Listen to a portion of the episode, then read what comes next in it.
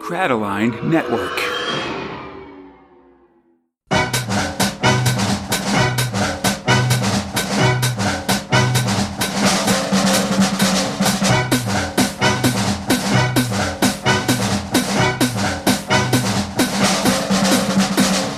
Borag Thungg Earthlets. Oh, My name is Conrad alongside my friend Fox. It's the 290th episode of Space Spinner 2000. that's a lot of episodes. 290 years of Space Spinner 2000. I Don't like it when you're looking at me right in the eyes. We all remember back in 1732 when we started this podcast.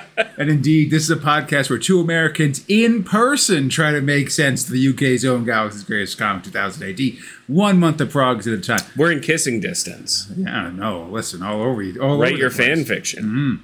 This episode, we're covering 2000 AD from March and April 1994, progs 880 to 883. This time, there's an assassin in Mega City 1, and we finish up Rogue Trooper and Tyranny Rex, and then we'll go on adventures with Robo Hunter, the Grudge Father, the Clown, Uh, and and uh, Dinosty. We'll finish up a bunch of those and begin Babe Race 2000. yeah, Babe Race 2000. So many Babe races. I'm into it. It's 2000. It's so far 2000 Babe races. You know, I didn't watch the first 1999 Babe races, Fox. you I, missed out. I hope uh, I don't get lost. uh, one seven, and I know this is hilarious. One seven seven seven, best one so far. Mm.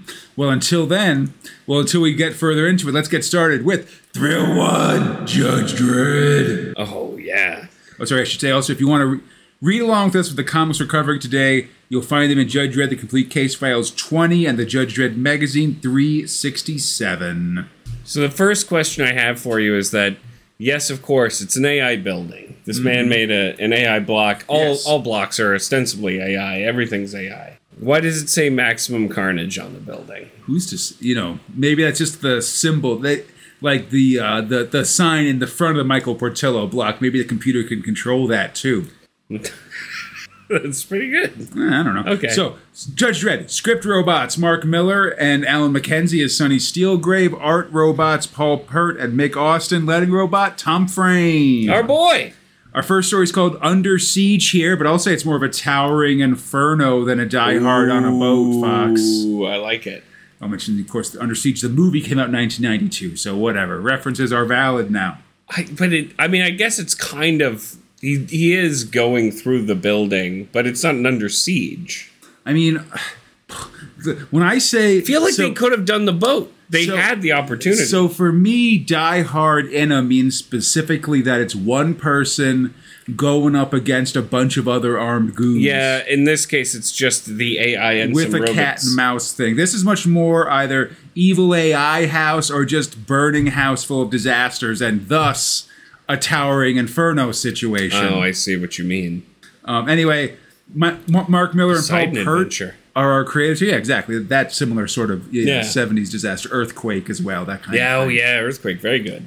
So we're at the Michael Portillo block, who Who, who is this? yeah. Then he was the chief secretary of the Treasury in England, but he not the executor, exchequer. no, no, different person. But later, he's actually would become more famous in a couple years because he'd get voted out when, like, you would when like his party was historically very popular in his town to or in his area to the point where that happening is called a Michael Portillo moment.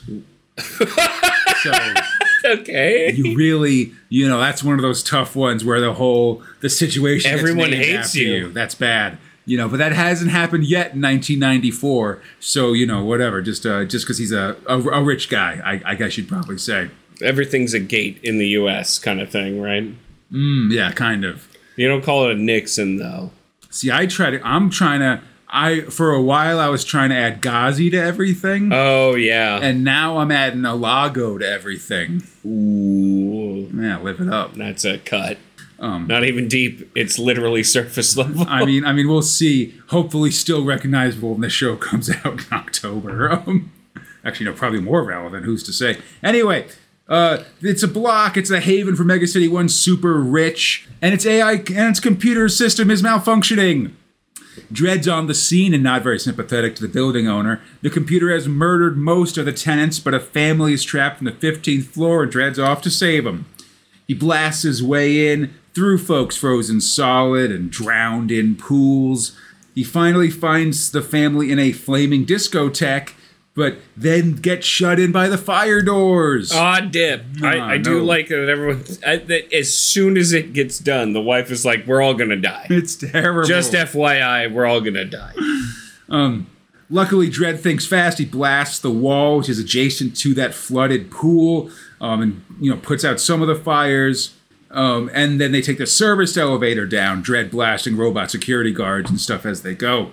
He confronts the building's central computer, and when it sort of says there's nothing you can do, Dredd, he pulls a bunch of wires, which activates the self destruct. Why would an apartment building need to self destruct, Fox? I could see it for a research lab, right? Yeah, I mean, I. The only way in which this that makes sense is like you're not gonna take us all alive invasion scenario. Hmm, fair enough. Yeah, that's true, actually. But I- I guess also, that's happened, but also, so- to be clear, you shouldn't build that into an apartment building. Maybe into a pentagon.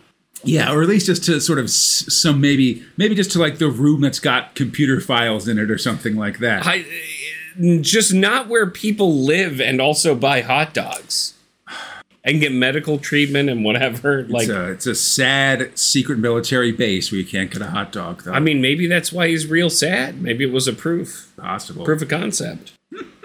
Anyway, play self-destructing. Dredd and the family grab hover chutes and fly down to safety. The day is saved as the building explodes, and Dredd gives the building's designer 50 years of hard labor to rebuild it. I, I mean, enough to say that he's not going to Titan, I guess, because he's not a part of the of the legal aristocracy. Titans for judges, yeah. Yeah, but like, what is hard labor in this world? Is that just making months? Or just like pickaxing, just sort of for grins, basically. Okay. You know? Got stripes around his shoulders, Oh yeah. chains, Yeah, you- chains around his feet, Johnny Cash stuff. I I mean, a chain gang sort of situation. It's like you're basically clearing roadway for a, tr- a, a train. yeah, or like just to rebuild a, an apartment block or whatever. Ooh, see that? I don't know if you'd want him to be in any part a part of an apartment block. Oh yeah, got to learn a lesson. Um, anyway, now we're moving on to the Manchu Candidate, written by Alan McKenzie with art by Mick Austin. Manchurian Candidate, you know the Really? the- No, I love that film. Yeah. Not the remake though. It's a little rough. I haven't seen it. I'll notice that as this one starts, there's more Mortal Kombat graffiti on the walls as we make our way through Mega City One. Mm-hmm. Johnny Cage Four, Sonya Blade. Um, and um, we sort of go over sort of the facts on the ground. You know, Mega City One, 90% unemployment, everyone a potential perp. We see some locals trying to bar a man with purple hair from entering the block he lives Which is where he lives. Yeah, he's Yeah. like, I live here. Nah, get out of here.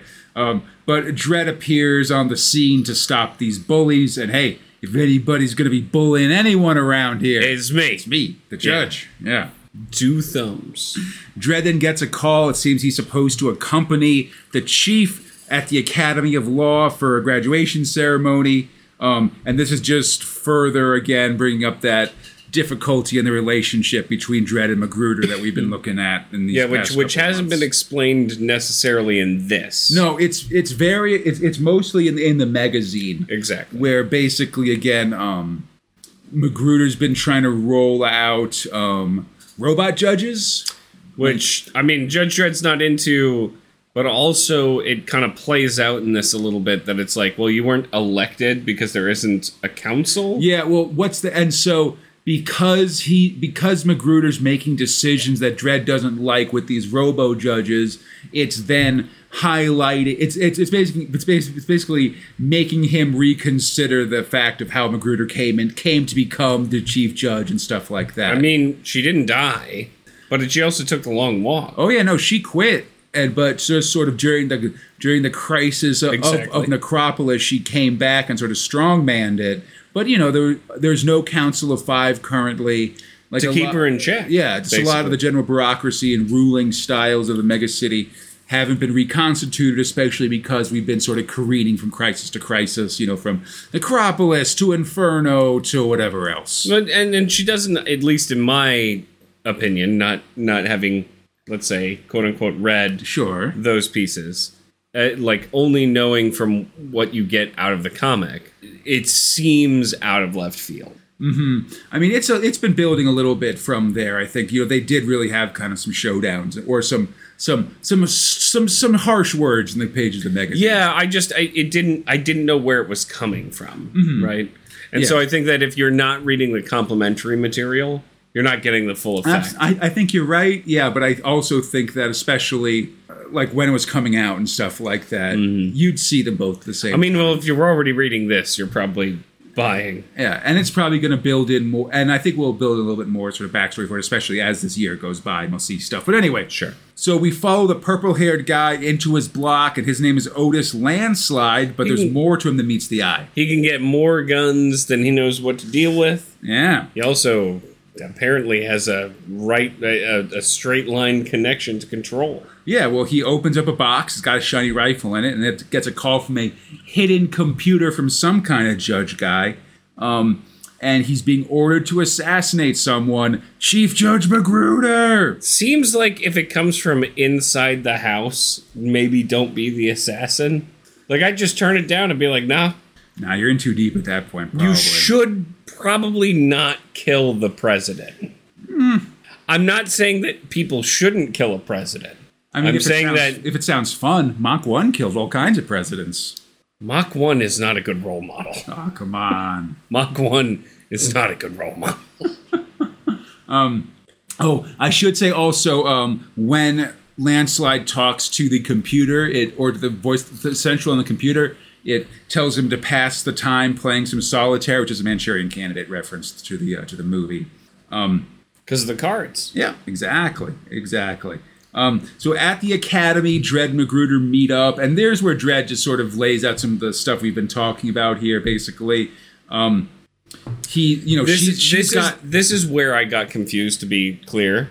Is that because he was very supportive of her coming back and being yeah. I think during chief judge. Yeah, so Dredd basically, you know, talks about how um, while she has the power and the you know the and the possession of the chief judge ju- judgehood, you know, the, she's illegitimate constitutionally. She wasn't appointed by the Council of Five. There is no Council of Five. And he's very law heavy, right? Like he wants that Council of Five. I mean, even with even with Silver kind of breaking his own back. I mean, in a way. you know, he's literally Judge Dredd. You know, the law, the, the law is the most important thing. You know, and McGruder um, makes a makes an accusation that Dredd himself wants to be uh, chief judge, but That- both he Dredd, doesn't wanna be. Yeah, and everybody else who's reading this knows that that is a ridiculous statement. Yeah, no, he he likes he likes a a, he likes to be law on the bringer street. between his legs. Yeah, you know, he's uh, he's a street judge. I mean, l- the Stallone line at the end of the of Yeah, the- of- exactly. of that like. I, he doesn't want to do anything else because yeah, I think in, in some way the way that I read this was uh, despisal of bureaucracy and love of law. yeah, I mean, Dredd doesn't like Because bureaucracy. like how, how is he going to like he doesn't want to change laws necessarily. I think I think the answers of what Dredd's looking for here actually would be to like reconstitute the Council of Five. Yeah. To for McGruder to give up some of the current executive power that she has, and certainly to discontinue the uh. This is it's a very Roman conversation if that makes sense. but right? she will like not it's an anti-Caesar. So yeah, she yeah Dredd looking for a Cincinnatus here. I love that you. So you know, I you know that my Here we go. no my favorite my favorite uh, Roman story is about Cincinnati. Yeah, no, it's a good one. I fucking love that story. It's just like, listen, Yeah, I'm a I'm- farmer. I, com- uh, I completed the mission. Let's. I'm, I'm going I'm home. going back home.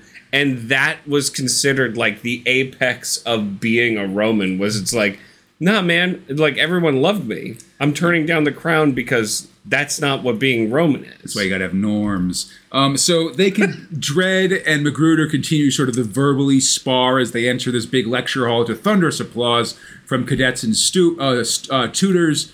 And the chief goes to the podium to make a speech. 104 rookie judge are getting judges are getting their half badges today, trying to refill the losses from Grice's Inferno. She says that they are the firing line of justice, and as she does, the assassin puts her in his crosshairs. Ah, dip. What gonna happen? Yeah. Probably not much. Yeah. Well, luckily, Dredd's on the spot and tackles McGruder out of the line of fire while getting shot himself in the arm. He sees the assassin run and orders the exit sealed.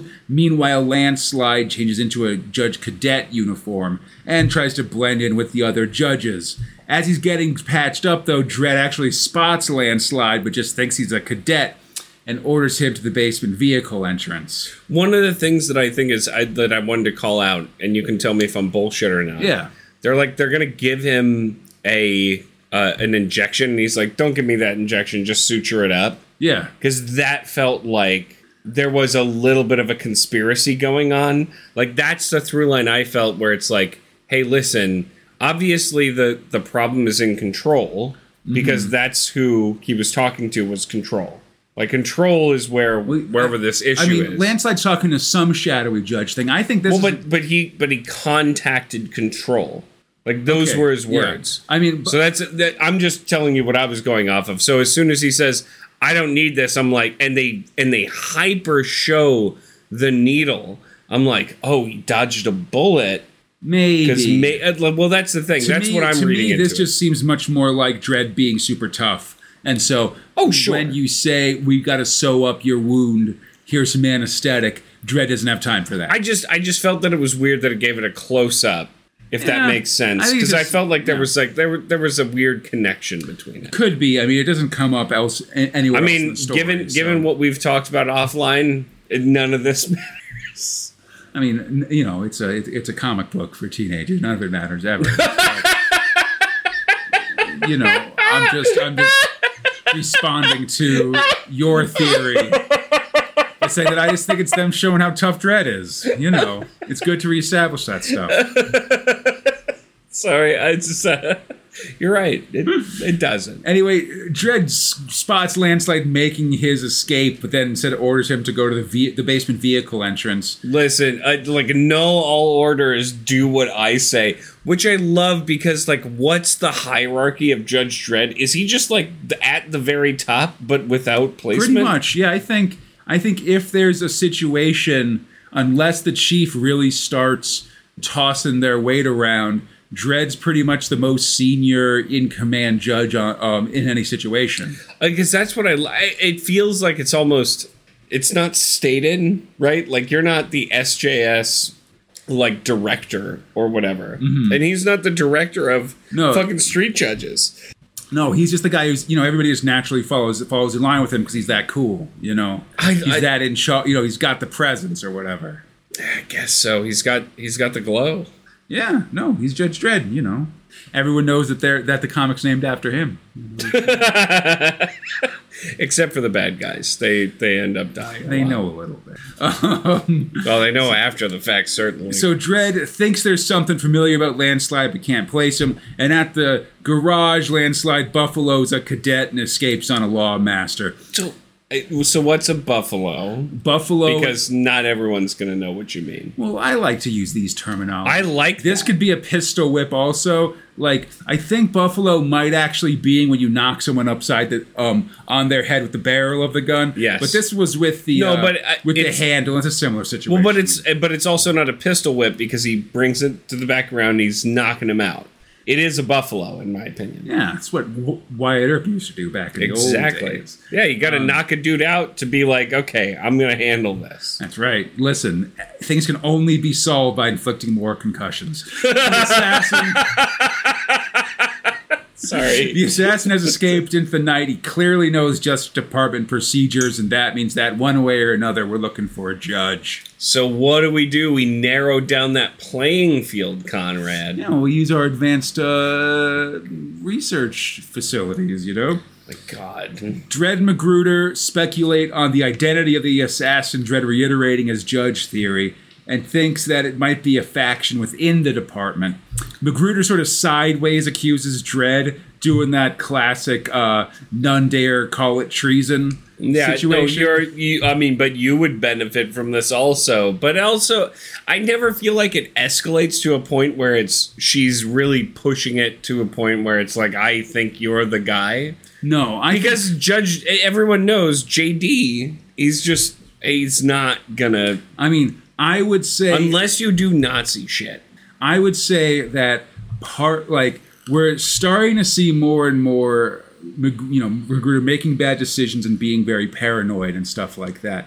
And I would say part of her paranoia, to be honest, is her questioning the loyalty of Judge Dredd, who we know to be very loyal to Mega City One and the law and that kind of stuff. I mean, but that's the thing. Not necessarily to the chief judge, right? Like, it's not loyalty to the chief judge. It's loyalty to Mega City and the laws. Yeah, and if you ob- and if you follow the law, you're great. And, And- if you try to become a dictatorship and kill it and and, and assassinate the whole city in alphabetical order, He will order, go. He will go underground, find a man who is surrounded by flies, and have that man erected a statue. Once you similar similar situation where if you've been kidnapped and brainwa- brainwashed by the Soviets, Oh yeah. or if you know you have Dredd take the long walk and then oversee a bunch of uh, extra dimensional murder gods take over. Not good. You're it's not a good in- look. He's gonna make you myrtleized. Yeah, you're in trouble in general, and you're in trouble with Judge Dredd.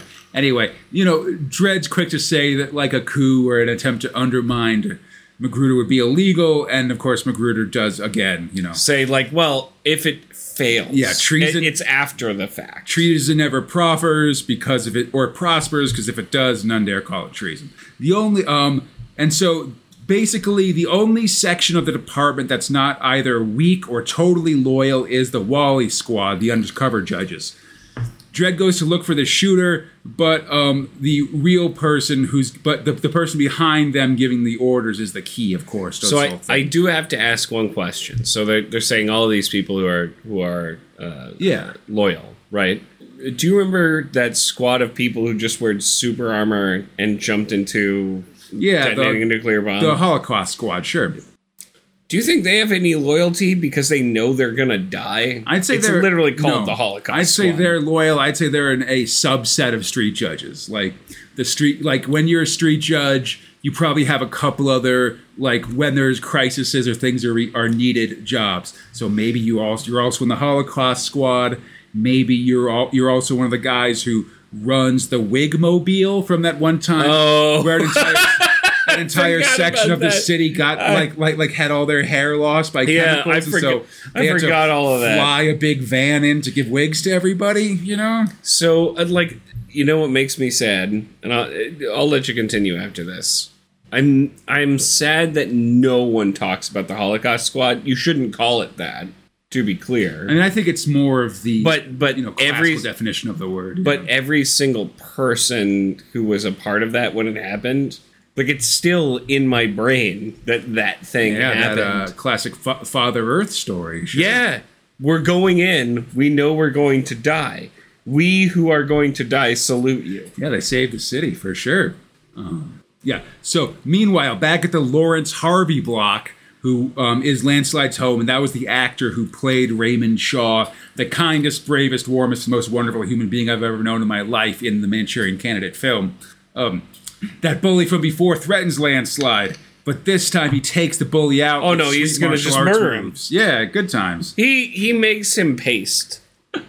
Later, some judges are on the scene, and the tech judge note that the bully was killed with moves based on academy training. because we don't know how to kill someone so efficiently. That's how we know you. wh- That's how we know that you know academy training. Yeah. because you literally dismember a person to where he leaks jam. Yeah, I think there's sort of some special moves in there that you only learn because you're a judge or whatever. I really hope it's a Kano where you just punch through their their chest and rip out their heart and then raise it up. I think it's more of like I I sort of imagine having more sort of complex like uh, holds that end with So you're more of an equilibrium guy. end with like a pelvis being You're more of a tossed, gun- tossed out of your chest. It's a gun fu thing. I get it. Kind of. Gun kata. I mean, I mean, I would me. say really, I would, I imagine Judge martial arts as being more like even more high impact, like Krav Maga or whatever, that kind of stuff. Like, like it's ninety, gun kata. it's ninety percent like boots to the balls, and that move where you hit somebody's Well- nose and it goes into their brain. You know what? You're actually true on that because the amount of times that we've seen the boot knife as a character show up in Judge Dredd. Yeah. Probably, yeah. Last line of defense. First and last. No, the gun's the first one. Well, okay. Sure. Hi-Ex, etc. So Dredd's bu- so they send this information into Dredd, and his bike computer identifies landslide as a possible subject. Dredd comes bursting in, and uh, landslide calls Dredd chin face and pulls a gun, and Dredd shoots back. The would-be assassin dies, saying that McGruder's breaking the law and has no right to be chief, and then says some Chinese characters before he dies. Will we find out what those are in the final page of this episode? Indeed, indeed. Um, Dredd reports into McGruder. Landslide was in the Wally squad, but also apparently originally from Sino-Cit with massive facial reconstruction to not look uh, Chinese. I don't know. We cut to McGruder chilling at her desk. I don't like the boots on the desk thing because it it makes McGruder seem less McGruder. I disagree because I think that this also, like, again, shows her uh, Nonchalance. nonchalant, just sort of some of the difficulties personality wise that she has not taking the job seriously, I guess. I mean, I guess you'd get that out of somebody who took the long walk and went crazy, but also definitely when it went crazy. And I also noticed that um, you get a brief look at some judge um, armpit, uh, um, connect the connectors of her um, j- uh, judge shoulder pads as she puts her hands together. Oh, yeah, a, yeah, a yeah. chain linking the underside of the shoulder pads. it goes underneath, man. It goes all the way through. I'll mention that um, this is how some people draw how the uh, shoulder pads connect. But this is not canonical. They can be very I- different depending on who's drawing the I- judge. we don't know how future synthetic uh, clothing works. man. Absolutely. Yeah. Um, McGruder also translates Landslide's final words after Dredd sends them to her phonetically. My Patsy. Yeah, says he was just a patsy. I put Google Translate over the um, characters that are on the page. Oh yeah. It also said uh, I was just a scapegoat, but similar thing. No, that's the same idea. Anyway, this is another part of the build to a coming Mega City 1 Sino-Cit conflict that I'll spoil you by saying doesn't actually happen. Yeah. But unpleasantness and sort of the climax of drama between Dredd and McGruder will continue and will like eventually reach a high point. okay, that seems reasonable. Yeah. And speaking of people having problems with their parental figures, Fox, be it someone who made a clone of somebody Oh God. or like someone who's just sort of the boss, or they sort of have a have, have a parental tone. Do we really need to talk about my father? Thrill to the Grudge Father. That script robot, Mark Millar, art robot. Jim McCarthy. Yeah, no, sorry, I'm just got another text thing. Sorry, art robot Mark Millar or script robot Mark Millar, art robot Jim McCarthy, learning robot Bunty Mayhew, Eurasia 11, the distant future at the capital city, the Vatican. The Pope is ah. informed that the clone creator, the Grudge Father, is back in town. And he says to let that jerk do his thing for a few days. after all, I mean, he made me the Pope out of St. Peter's guts stuff. Dandruff. Who's to say? I mean, they say that, I mean, it's under the cathedral. Yeah, That's the whole reason for making the, the Vatican. That's right. With some jawbones. At the Docklands, that guy with tall hair named Bootleg from last episode is buying 30 crates of whiskey when the gr- Grudge Father appears from the ceiling. He asks Bootleg about the recent murders, and as Bootleg describes it, the monster itself appears, and it's just a big pile of flesh and teeth and grossness. The Grudge Father goes to fight it with some kind of uh, Magic? yeah, magic energy beams, but is soon losing the fight. The creature's called the Hatred, and Bootleg shoots it with a flare gun, and there's a big fire, and the authorities arrive. A man in a fedora and mustache also shows up. He's here to protect the Grudge Father, but he's too late as we see the masked man has a giant smoking hole in his chest. Man, I so I have a lot of questions, but I'll ask you at the end. Okay. A man pets a cat as the various cohorts of the Grudge Father Cats wait- don't have souls, FYI. Mm. Apparently. Yeah, the, the Grudge Father's been operated on. Luckily, he has died before, so he's no danger for it. Didn't screw his career up the way it used to in the olden days. Because I guess they rubbed leaves on him when he died in a plane crash. Yeah, yeah, yeah. One time in one time at Tibet school, he they pieced his body his body back together except for his face, and that's why he's got that mask thing. He's the next step of human evolution. But we've seen him angel with- and devil combined, who will save us all because he can use magic to look normal, but then he maybe takes the magic off and gets all grudgy and Never says that. Teeth get all messed up. No, this is inferred, one hundred percent. Also, what's the guff? Apparently, some Jewish stuff. And that Jewish stuff is below the earth. That stuff is where all the bad comes from. Also, all the souls that will ever exist. I mean, every soul. Like, every soul that could possibly exist. It's not just a fucking MacGuffin to tell people about. Literally, when you said the guff, I thought you were shortening or trivializing this. No, it's just called the guff. Yeah, the hatred is an ancient evil grown from the pits of an Israeli desert called the Guff, eh, which is the Well of Souls.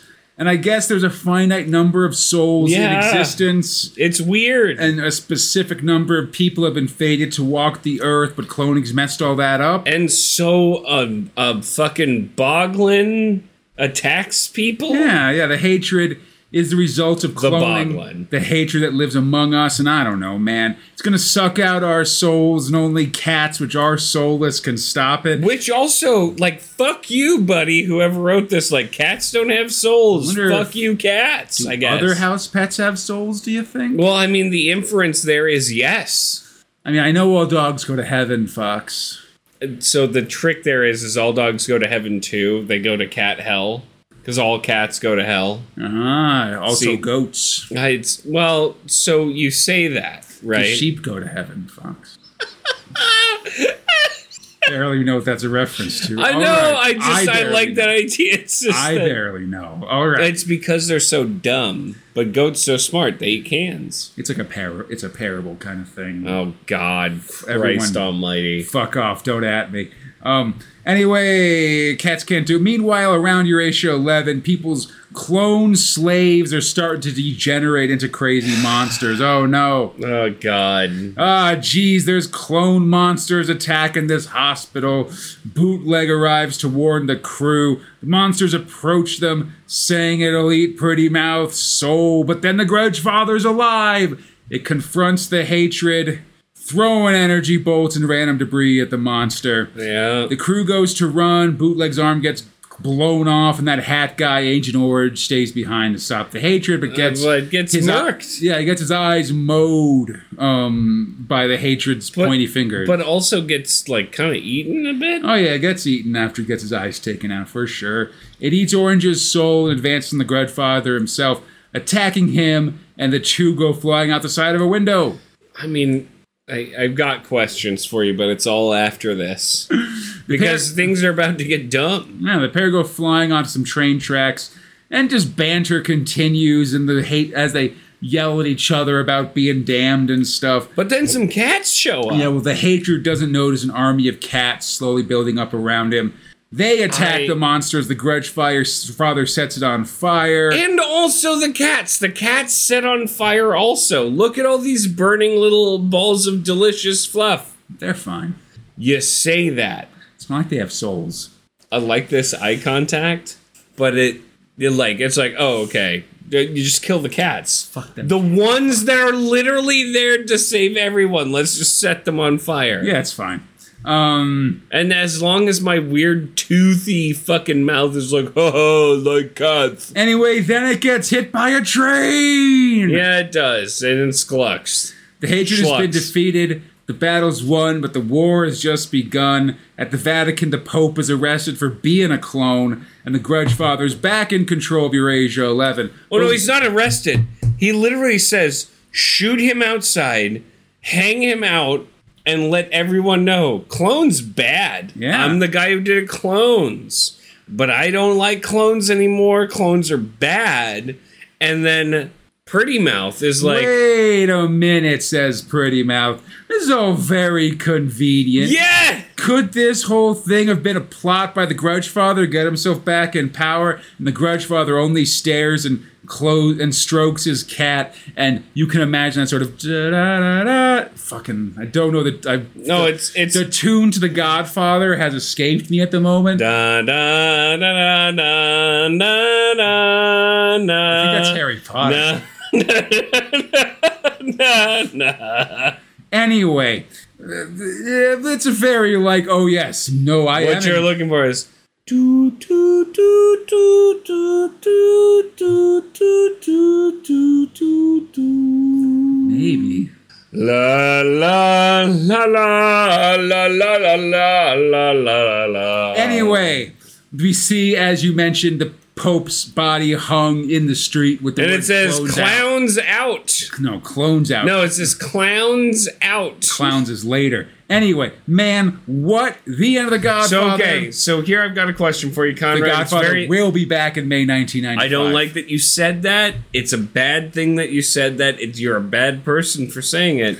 Um, allow me to ask you a question. Yeah, sure. Now that we're we're face to face, I want to hear it. Conrad. Hmm. What is the Grudge Father? What's grudge in this mention? No, I listen. Okay, because I know that I know that you're answering my question with another question. I'm asking you, what is a Grudge Father? My answer is I need to know what grudge is so I can say that he's the father of that.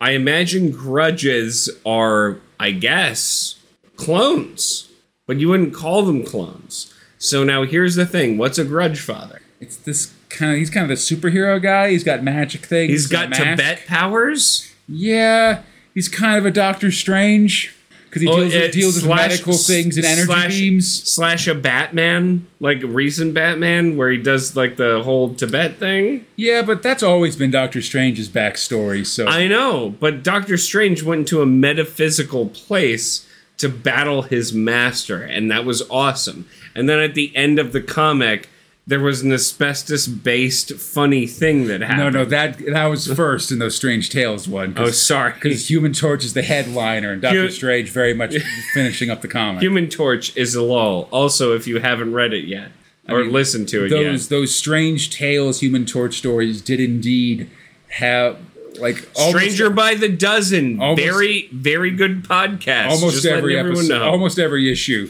the baddies would have some kind of asbestos-based thing to take down Johnny Storm. all all I'm saying is I don't think anyone can tell me who the Grudge Father is. I get that there are stakes. I don't care about them. They don't make sense. And I guess he's now Pope. I, I just don't understand the word grudge. I don't understand why they don't call him the Clone Father. It literally would make the most sense. I'd just have a whole bunch of different. I'd have different, but like more respectful questions if the well, because if he was called the Clone Father, in a literary sense, it would make the most sense. Absolutely, It's a bad comic. it's not great. It's- not a poorly drawn comic. I would say that also just they're doing a It's lot a poorly of like lettered comic. yeah. I like But the story, stuff. bad. But the story is very like it's very weird just because it's sort of it's trying to do this thing where you're tossed into a story where there's been a previous story, and so you're like, oh, whoa, look at all these interesting things in the past, and maybe eventually those will be revealed Well, to and us. well, no, these these mysteries were not revealed to us in any certain way. Right, but that might be in later versions of the story. But I'll say that I am not particularly tantalized. No, by like these things. uh, like a cool. The only cool thing in my mind that happened during the Grudge Father that we read this week Mm-hmm. was Saint Peter's bones were disrupted to make a clone of his bones. yeah, good throw. that that was that to me. It was like, lol. Like, yeah, you do that for the Vatican. yeah, Like that's Okay. like, hey, Vatican, I'm gonna give you a solid. I'm gonna give you the original guy. It's a copy, but he's got to be at least like one half close to God. yeah. I opened like 700 loot boxes to get all the character shards for this new Saint Peter. I love this. now here's my question, and uh, it's the last question I'll ask you, Conrad. Mm-hmm. Who's the Grudge Father? What is the Grudge Father? He's like this guy who made clones and then is the bo- a boss replaced, and now he's back in the boss. And there's semi-spiritual fighting that he does. And you're saying that he's coming back. I think that he is back. I'm not gonna like it as soon as I get to it. That's fair. Yeah, I remember it for '95 when we get there. so This is now. This is now like. Remember when we used to like Robo Hunter? yeah. I already hate this, Oh, yeah. and it's only in its first run. that's super fair. All right, Anyway, speaking of uh, problematic father figures, Fox, love it. and people coming to power over things in questionable ways. Let's go to Thrill 3 Dinosty. it's bad. Absolutely. I'm glad that we both agree that uh, when something is bad, that it is bad. Yeah. I don't like Dinosty. So, Anyway, uh, script robot, etc. script robot Pat Mills, art robot Clint Langley, letting robot Ellie De Ville. Pat Mills, what did you do? And I'll say, I've been saying the name of this story wrong because I've been saying Dynasty, but it's Dinosty. I would call it Dynasty Like, because it's it's it's gnarly. It smells bad. It's not good. yeah, Mrs. Dino if you're nasty. Fuck. anyway, I just want to get that. Sorry, that I just want to get the name of the story straight because I'm imagining people are like scoring points off me about it. So I got it in the really of, of, over Dynasty. Dynasty, and you know, It's not Dynasty. It's not spelt that way. as a nerd and lover of point scoring myself, I can't begrudge anyone that goes the other way against It's me. It's literally not spelt the same way as Dynasty. Like that is literally me living by the sword and then dying by the sword. if if you're a person who understands letters in the English language and you say that this is called Dynasty, you're wrong. Dynasty. No, I'll be the, Dynasty. I'll be the bad one. Ready, Conrad? You're wrong. I'm I'm very sorry, and you're listening to this, and I and I love you. I love that you're listening to this. You're but it's not. It, but it's not called Dynasty. Anyway. it's called Dinosty because of the O and the SC in it. But Hmm. that's fine. Last time, a demon possessed Drakon the Darister was crushed by some rubble during his fight with the Lord Gorg Duke Gorgos the Good. but it didn't really hurt him, so the fight I mean, continues. whatever. It's all. All of this is whatever, Conrad. In the castle, Prince Elvis goes to the sorcerer Walpurgis, who has some cool homeopathic remedies. he just made human paste and then dissolved it in water like a lot Well, it's homeopathic. because that's homeopathic. Yeah, so you do one you have to you have to thousand drops. dissolve a lot of it. and then you got to dissolve it even further and further. I love that that's a thing in the 90s and not something that plagues my life whenever somebody says homeopathy as something that they do. oh no, it's still. happening. I hate that. It is still happening. It's bad. Live it. Don't do homeopathy. It's literally take diluting everything that helps you to a point where it doesn't. Anyway, this time it's applied to the beaks of the Royal Air Force, and they go f- flying straight the demon possessed Drakon. Um, the, this destabilizes his possessed form, driving out the demon. But even as Drakon goes to, to land the killing blow, Liz, or as Gorgos goes, whatever, Liz Stereo of the humans arrives on a badass dino cycle and blows Gorgos away. The dinos must flee as Windsor Castle burns. The royal family gets on the royal yacht to head into exile, Gorgo swearing revenge. Uh, He really doesn't want to get on the boat, from what I recall.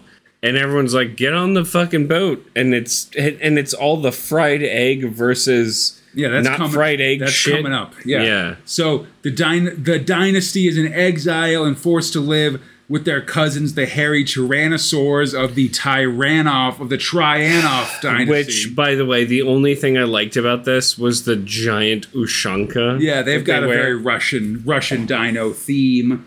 Um, and the two nobles fight a little bit. We recall this religious tension about whether the great egg in the sky is fried or poached.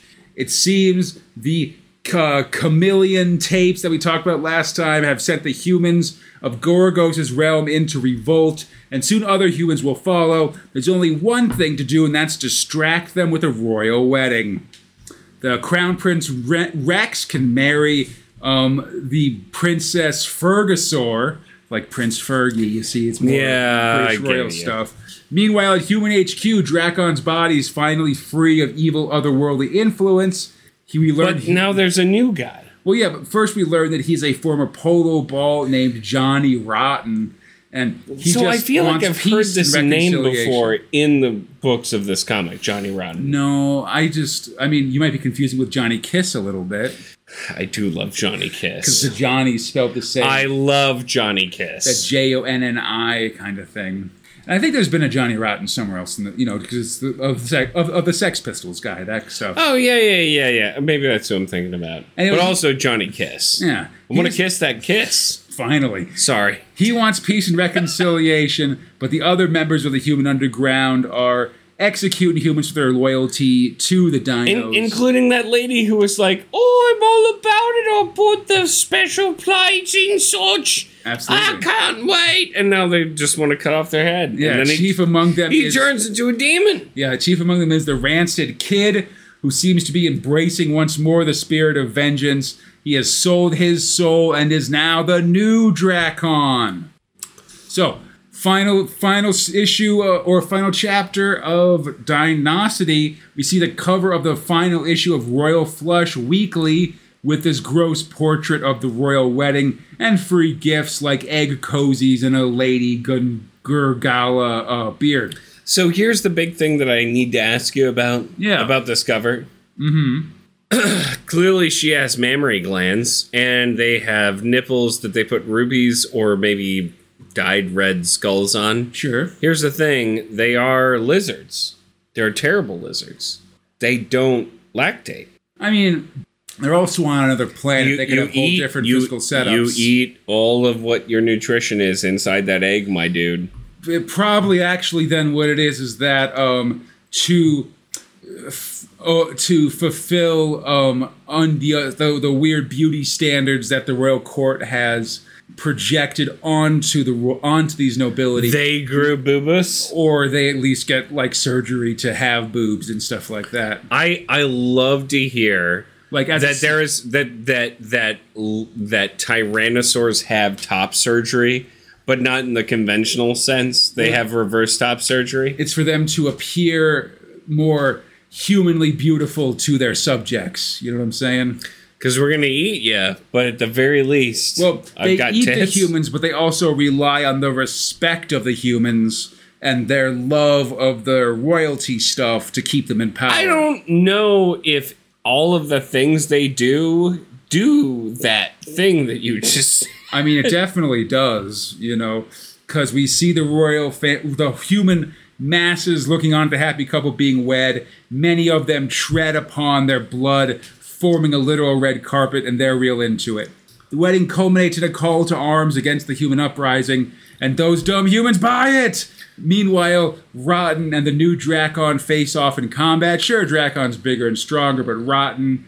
Um, Rotten has no- heart and also you can just kill me, bro. Yeah. Energy. He no longer has fear and instead has the power of peace, an idea that is immortal, I guess. This diminishes Dracon's power, ba- which is based on rage, hate, and fear, and then banishes him, and the humans are all reunited to spend their message to the enslaved humans to throw off the yoke of Dino rule. They shall always triumph because their hearts are already free. Fair enough, buddy. Conrad, uh, everything that you said, I know that you can literally infer from the comic that I read. Here's what I got out of it boring. Yeah, I'm not too stressed. Very boring. This is the this is the end of Dynasty, or Dynasty. We'll never see it again. We, It's very bad. we will see Clint Langley a bit in coming years, and, and Pat Mills will be back for Sláine in uh, this big spring relaunch coming up. I hate it. Eh, that's fine. No, I I hated it. that's fine. Yeah, the end of Dinosty, like I said, it won't be back. Clint Langley, though, will have a bunch of times in the coming years, and Pat Mills will be back for Sláine as part of the spring relaunch. So Clint Langley being the Uh, the artist. the artist, because that I loved. Yeah, it's very eclectic. Yeah. It's very messy. It's very colorful. yeah, I'll come back for more Pat Mills stuff, especially. I like it. I didn't. I. I mean, I. Well, Pat Mills, what did you do? I mean, I would say this is not a good effort for Mills, but it definitely feels like stuff that it, it, it- it definitely feels like um, part of the core par for the course, I guess, or something. I mean, we've seen his um, dislike of royalty in the past, as well as sort of Uh, but- send, but I feel send like- ups of, of, of royal weddings and stuff But you like literally well. don't have to do that by saying this is literal royalty. I mean, I think it's okay. Like you know, I would say it's not as. Just best- so you like Dinosty. I would say this is not Pat Mills' best effort, but I would also say that you know I can, Is it his worst effort so far? Looking back, certainly so far. Yeah, definitely. that's what I'm saying. Is that this is a low point, but there are there are countless high points. I can yeah, I'm I'm just saying that you know with the with the style that Pat Mills swings his bat, every once in a while you're gonna get swings and misses like this. Absolutely. Well, this is the thing: is that when you when you do a lot of home runs, Like no one really talks about your misses. yeah, I'm just saying that this one it, feels like Pat Mills. Like it's not like oh this is bad. How I- could Pat Mills have written this? I could see how Pat Mills. See, here's the thing: what I what I love about Dinosty, I love a send up of royalty. I love a send up of rich. Eat the rich, FYI. Mm-hmm. Uh, not great storytelling. No, no, no. It was very com- it was, it was very compactness all over the place. Anyway, so, shall we move on? yes, let's tell a story we've been liking. In this case, Love it. Thrill for Tyranny Rex. She just done got blowed up. Yeah, she's dead. It- like fucking my favorite diva, she just done blowed up my favorite Liz she. So script wrote about John Smith, art about Richard Elson and Dondie Cox, letter about Elitta Fell. Reverend Hayes has donned the god skin and things are looking pretty bad. He's bilocated to the Deus Machina uh, sanctuary and shows off Tyranny Rex's head on a literal pike. But that's not enough because that head is empty. Her mind got out at the last minute. He needs to destroy her now. And we see the Signet stormtroopers being driven insane by all this when suddenly Tyranny Rex's head starts to talk. She says she. The th- no, the three like not goddesses. It's the three Yeah. women of of like torment. Yeah, our, our Ladies of Tears. We'll get Yeah. get to in a second. Yeah, she says she's the ghost of Machine. She's the ghost in the machine, and it's all over for Hayes because the th- as the three figures of Our Ladies of Sorrow appear, we got introduced to last episode. Hayes is powerful, but the ladies brush him aside easily. They explain there is no Deus Machina, only this three in one, the sorrow at the heart of mankind. I, I love it because the the the uh, intent here is that because if you remember, she went to this big room and there was no one there, and it's like, yeah, there's no one here. That's the whole point, man. The ladies of sorrow. And, and the church that she was a part of, it's like, yeah, bitch, there's nothing. hey, hello, there's nothing. yeah, just uh, Not that there's nothing. We're saying that at this point there is nothing, and we're gonna get to that because nothing but the- apparently, but the, sorrow at the heart of all mankind, Fox. I- but there is rebirth. Only to emit more sorrow, I would imagine. Yeah, like their whole re- uh, raison d'être Mm-hmm. is to recreate life or to push it farther in order to make it realize that hey bitch we read nietzsche like a lot of nietzsche Something. all of this sucks So they explained that yeah, no Deus Machina, only a three in one. Start at the heart of mankind. Hayes is lost, and indeed he lost from the day of his twelfth birthday. Even Well, as that he was a rants, rough one even as he rants his body about having won, his body starts to unravel and unwind, bringing Hayes' greatest fears to life. Like the time he was 12 years old at his birthday, and his hair was set on fire by the birthday candles, and everyone made fun of him. which i mean that's just too much hairspray first off like that's mm-hmm. what did it because he's got the curlies here's the thing the the one thing that I liked about their conversation about him having the god skin on, they're like, listen, mm-hmm. you put this on. Here's the thing. You immediately start to unravel. Yeah.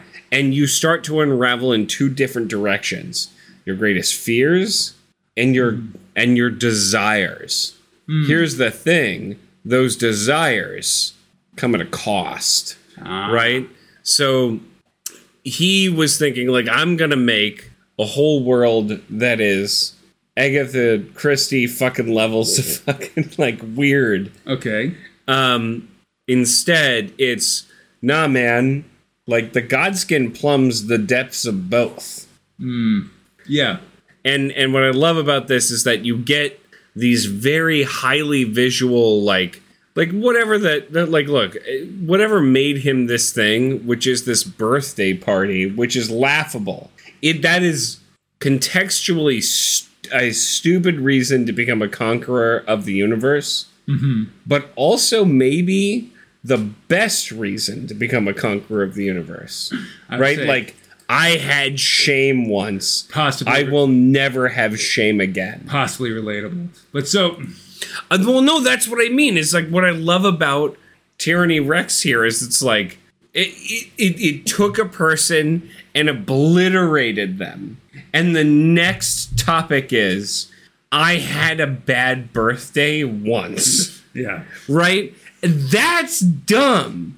But it's also meaningful in a way. It like this to me, it's done so fucking well. Mm-hmm. This is done immaculately well because it's like that's why he's this crazy. Because if you're worried about your 12th birthday or whatever the fuck it was, like that doesn't matter in the scheme of things, in the mm-hmm. logarithmic sense of your brain processing information until you're dead. Mm-hmm. This birthday has no point, but it has the most point to a guy who literally did genocides throughout the entire universe to wear someone else's skin only to unravel. I mean, I think there's a lot of times with things that seem innocuous or silly in our past. Absolutely. With us. But so- Absolutely. yeah. it's completely singular to the person. Mm-hmm. I, so what I mean about the estrangement is that it's so bizarre that it's reasonable. Yeah, totally. Yeah, so he feels this, and eventually, um, he explodes into a bunch of cells. no, he explodes. Yeah, he gets turned into an oosphere, which is a term for an unfertilized egg, but an egg of like a lower lower order plant, basically. Fertilized by tyranny's soul form, and now it's this kind of brain sperm Oh. waiting to develop and hatch. Of one of my favorite two sentences of this. Here endeth the lesson. Here begins the nativity. Yeah, this is what the Davika have been waiting for the crucible of change that will reforge humanity anew. Shadow Chancellor Hoth takes charge of it, of the evolutionary process, to seed the stars. You will be called when it is time. The end of Tyranny Rex. So I I the only question I have to you, Conrad, as someone who is my my mentor, my guide Uh oh. through all of this. We're on a journey together, friend.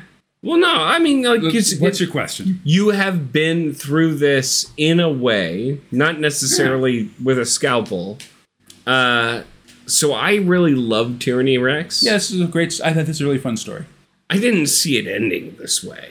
Hmm, I mean, that's what And- gotcha. And I liked it because of its bizarre nature. Absolutely. Did you enjoy it? I mean, for me, I feel like this end is very abrupt. I guess. I would agree. It's and, and doesn't make sense. I don't know.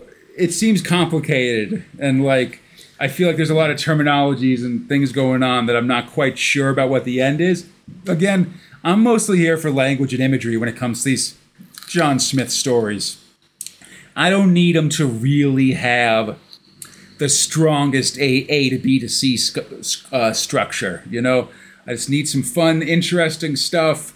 You know, if you can give me a crazy end, that's great. Do you I mean, think I it would say- was going to end this way? no, I mean I didn't know how it would end. I thought it might be a showdown or Do- something but like that. were you were you happy, sad? Yeah, were I'm fine with this end. and I'm, were you I feel intermediate Like I feel like it's pretty good. Like it just, or it's it's no less than I would expect from a weird? from what this story has been so far. You know, Well, that's because what I loved about it a lot, and the reason that I want to talk about it Yeah. this much. You and I had a very good conversation about like taking advantage of her yeah. during a, a specific part, and this destruction of who she is now and Yeah. now she is a. Uh, we could call it a single-celled organ, organism. It's Yeah. not. Uh, it's just like where she's gone now. I don't know if they're ever going to take this and move it into the future and use it. I doubt it, given our experience. Yeah, I guess I would have. If you're making me think about it, I guess I would have liked to see a little bit more of, you know, to earn sort of the the personality changes that they forced on her in the first section. To like have that, what happened to her. Yeah, well, I in would- the change. I would have just liked to see that pay off a little bit more in the I, course agree, I agree. of the adventure onto Earth and then through the Deus Machina and stuff. I feel like there was lost space, so It felt rushed. it very much sort of eludes over both some Earth adventures and some inside the Deus Machina stuff that you could have had if you wanted to expand this story more. I felt like this could have been 10 more progs, maybe 20 more. Yeah, it could have been. 10, 10 probably would have been sufficient. Yeah, they could have binged around more, but I think in the end, you know, they, they got to the end, and it, it feels it feels pretty good. Like, I just I just don't feel uh, for me personally where it started and how you contextualized it for me Mm-hmm. when some real shit happened, which is effective of, uh, of rape, right? Right. Not sorry. Yeah, no, I mean, I like like yeah, well, like, I like said, all of this yeah. uh, it had so much to say and where it ended i don't feel like it paid off against that Yeah. does that make sense Yeah, I mean, I, I I can agree with that for sure. I think that, like I said, that said it's great it's Like- i fucking love there there could have been more to sort of earn what they did in the or to, or to justify what what happened towards the end of the first part of the story. But yeah, I thought it was mostly pretty good. i thought but- that it was this is one of the best things that i read today just to be clear okay. uh, and not to put it against the bad which there's a lot of it That seems like faint praise from a current era of, of 2000. I, uh, well, no, But no. Okay, let me let me redial that back. I feel like where it ended was like I didn't expect it at. Yeah, all, for sure. and I was kind of happy about not expecting it. I mean, I think it keeps you on your toes more. I mean, sort of like Revere, I would say, actually. as well, Yes, where yes, where I think we have a sense that the story is going to lead to some big showdown fight, but, but it, it doesn't, doesn't. it doesn't really do that. Instead, it's more just sort of like Instead, I turn into butterflies, Right. and you guys chose the wrong choice. it's more about sort of realizing these strange and, and ephemeral concepts that underpin reality and human experience. It's the fourth dimensional, fifth dimensional, And, sixth like, dimensional experience. exposing those sort of melts opposition before you and kind of leads to an end that's more like a you know more like as opposed to this being the act, an actual and it's more the start of the story on a different plane of existence or something like I that. I love. So, thank you first off for indulging me.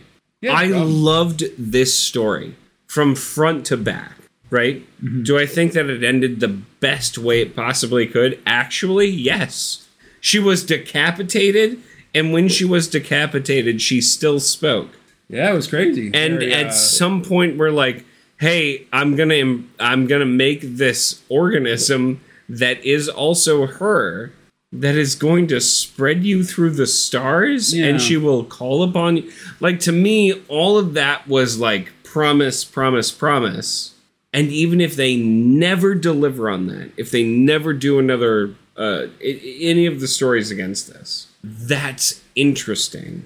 yeah it sort of also makes Hayes sort of a, a Herod to Tyranny Rex's um Oh, I John love. the I know. I love that. because that's also Yeah, sort of yeah, no, you're right. and heads and then leading to No, you're so right. conception of some important You're so thing. right. and like you kind of and like our you've got our ladies of sorrow and our lady of sorrows It's another term for meant to Virgin be Mary and a little like bit of an allegory. so anyway I no, I think that that's sorry. I I know Yeah, that we took a there long you go. time. I know that we took a long time on it. I but part of it was because I think that this was the best reinterpretation of something that we've read before. Hmm. And I'm going to compare that to something that we've read before and that we have to read this time. and I'm not even talking about Rogue Trooper because I actually think that that was okay. It's all right. It's a whole thing. But yeah, so um, just getting to the end of this. Yeah, this the end of Tyranny Rex. we will have more Tyranny Rex stories, but not until the year 2004. So And I'm guessing nothing to do with what I we're doing. I don't think that it's going to be a continuation of this one. Um, I, I, I like that it capped off. Yeah, it's an interesting conclusion for sure. And I should say also, after a very extensive run, I think most of 93 and here into its first quarter of 94, this is the last we'll see of John Smith for a while. He won't be back in the Prog until 1996. That's really unfortunate. I find him to be fantastic. He's really been a source of like fun and weirdness in these I, pages. well, eh, like And- I, I think in an anthology you need a difference in tone. Yeah, and has often honestly been the like been the one creating the bright spots in some very rough going. I don't know what we mm. would have done in 1993 if we didn't have these John Smith stories coming through.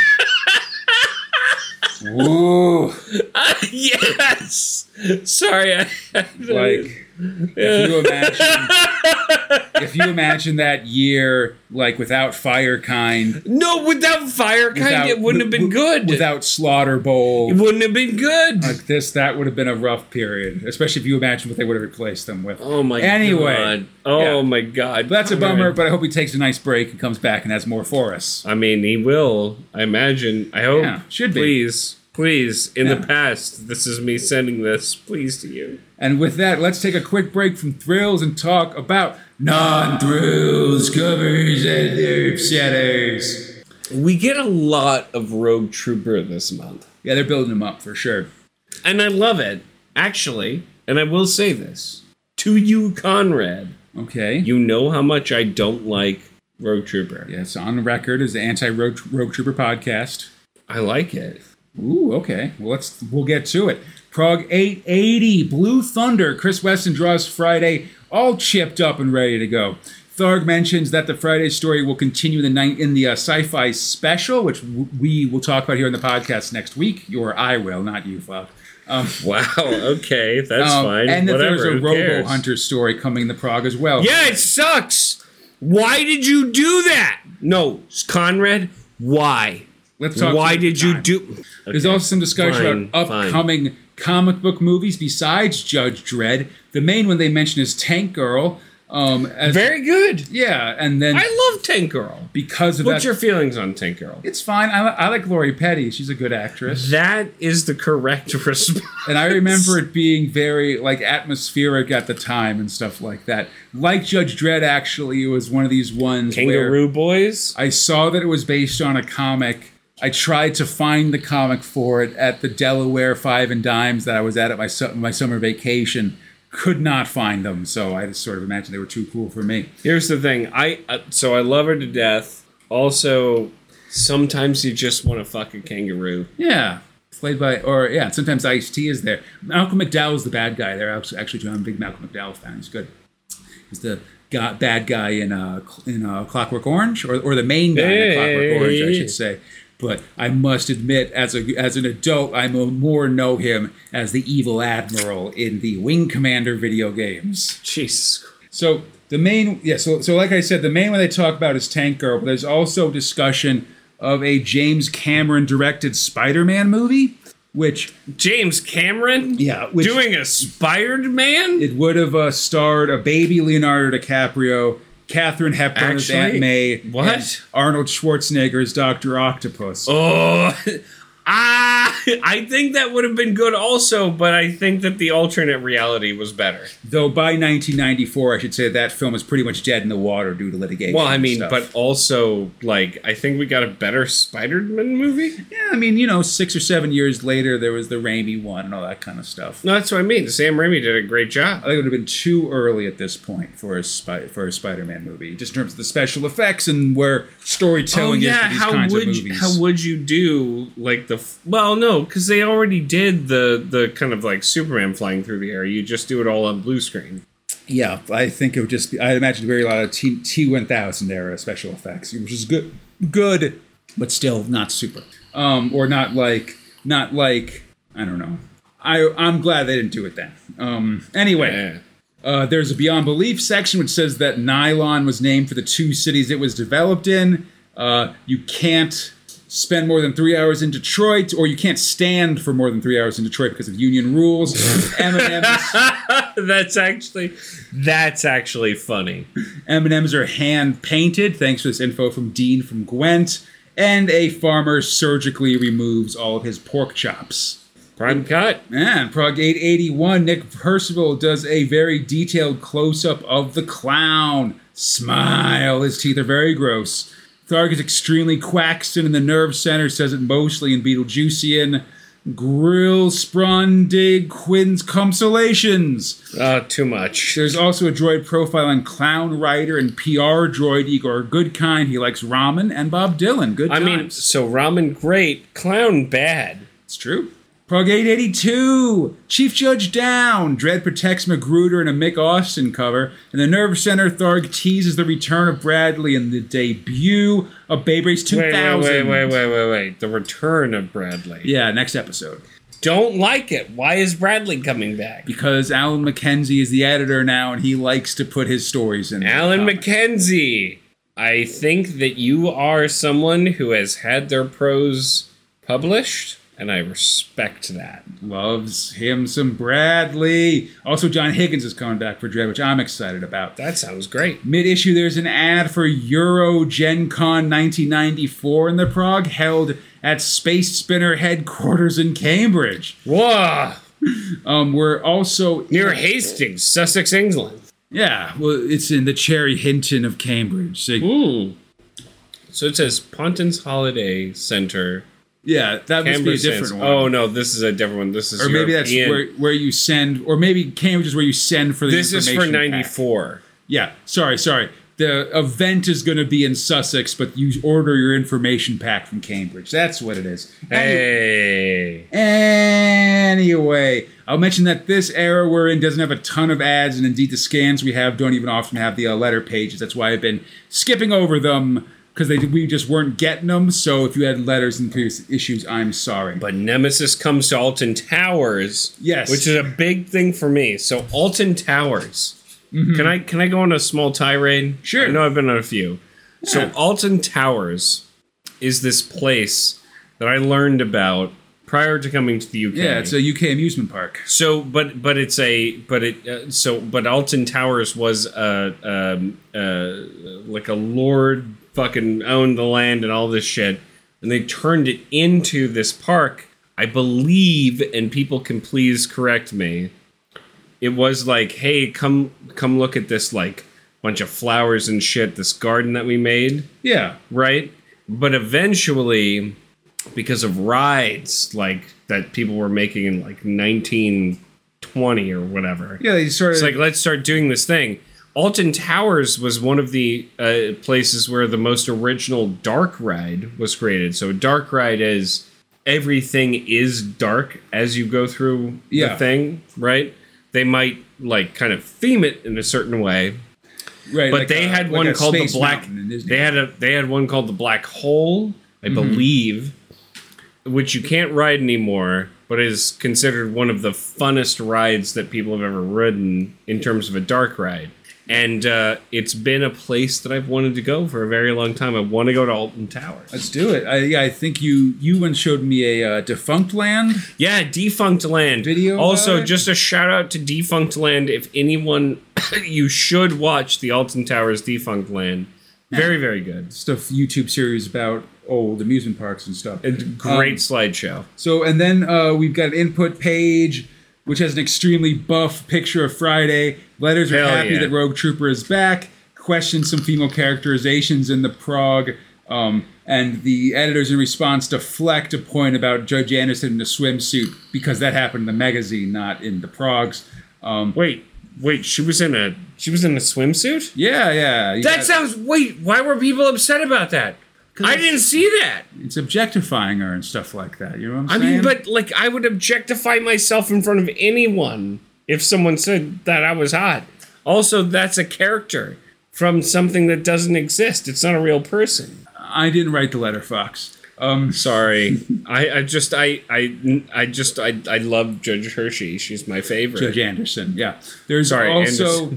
An ice dancer apparently that looks kind of like Halo Jones. I looked this up, and she is gonna have short blonde hair, I guess. And then there's another Beyond Belief facts about the word, or and then there's or, or questions about Beyond Belief, and then there's some facts about the words revere, strontium, and feral. Finally, 883 in the future, everyone Okay. will be famous for 15,000 kilometers per hour. Anthony Williams gets a Babe Race cover featuring I love this cover. yeah, featuring Joy Hogg on a motorcycle, black, white, and red, extremely Sin City inspired. I love this cover, Conrad, and uh, I'll save it for later, please. Okay, yeah, again. Um, yeah, I like his visual style too, and I'll mention in the Nerve Center, um, in like the explanation of the credit page, it says uh, a babe, a, a babe, or a dame to thrill for. And in 1983, that's when the Sin City, the second Sin City, story, A Dame to Kill For, came out. This is very much an inspired by here. Um, yeah, in the Nerve Center, Tharg is starting the hype machine for the big relaunch and TV ad campaign for Prog 889, announcing the return of John Wagner and Carlos Ezquerra on Dredd, plus Rogue Trooper, Sláine, Armored Gideon, and an all new thrill called uh, Mambo. So they're they're announcing original creators coming back to Judge Dredd during a pivotal Judge Dredd. They're basically saying, yeah, like you like you like you know John Wagner's probably the best Dredd writer, And and he'll be back. Carlos Ezquerra is the best yeah best artist for it because he certainly- created it. Certainly the definitive artist for both those characters at this point in uh, 2000 AD history. So are they saying it for this year or that they are just coming back? they're saying that they're going to be back for Prog 889. Well, I mean, that's not far from now. Yeah, I so know. that's kind of telling, isn't it? Well, yeah, because I mean I've been mentioning It means a dip. Uh, so what I love, uh, been- what I'm been- leading into is that. Sorry, I didn't mean to cut you off. I've just been, you know, for the last couple weeks in the nerve centers, I've- or I've been saying that, you know, they're going to sa- like basically 2000 AD sales are in the shitter, and so the plan is they're going to have a big national TV advertising campaign, and as part of that, the week that the campaign kicks off, they're also trying to put their very best foot forward with 2000 AD. So that means the start of Ro- of, of Rogue Trooper coming back with the Yeah. biochips, the way people remember them nostalgically. Um, you know, Which didn't go bad. fun characters people like like Armored Gideon. Um, and then also Whoa. Oh. these um, these like the creators that people that old heads really appreciate and have nostalgia for, Ezquerra and Wagner. So, uh, and and the reason that I'm putting this forward is, I mean, there's a person writing for Dredd already. Well, the Doesn't that kind of come at at a at a head in a way? Not- I'm asking your opinion more than Not really, because um, we're actually in a period of flux for Dredd Riders. Mm-hmm. You know, Ennis, Garth Ennis had been doing it for quite a bit, but Yeah. he's he's very much stepped back. And recently, we've sort of been moving between um, uh, Mark Millar, Grant Morrison, and um, and and and Alan McKenzie, who wrote most of this week's stories. So there isn't really someone who's in residence writing Dredd, and that's very much how it's going to be. You know, I'd say moving Un- until forward, like 2000s almost, right? I would say to this day, honestly, like, like you just have like repeating, or, or I would rather, say- I a- would a- say- a carousel of writers. I would say there's different people writing, and they'll bring in like there's not like one specific Voice. Dredd writer, and it's more you know you'll bring in people for certain stories, and maybe there's one or two people that sort of write epics, but then also there's always room for John Wagner to come back. Do you- do and you feel some that- stories? do you feel he's that- the best one? Do you feel that that hurts more than helps?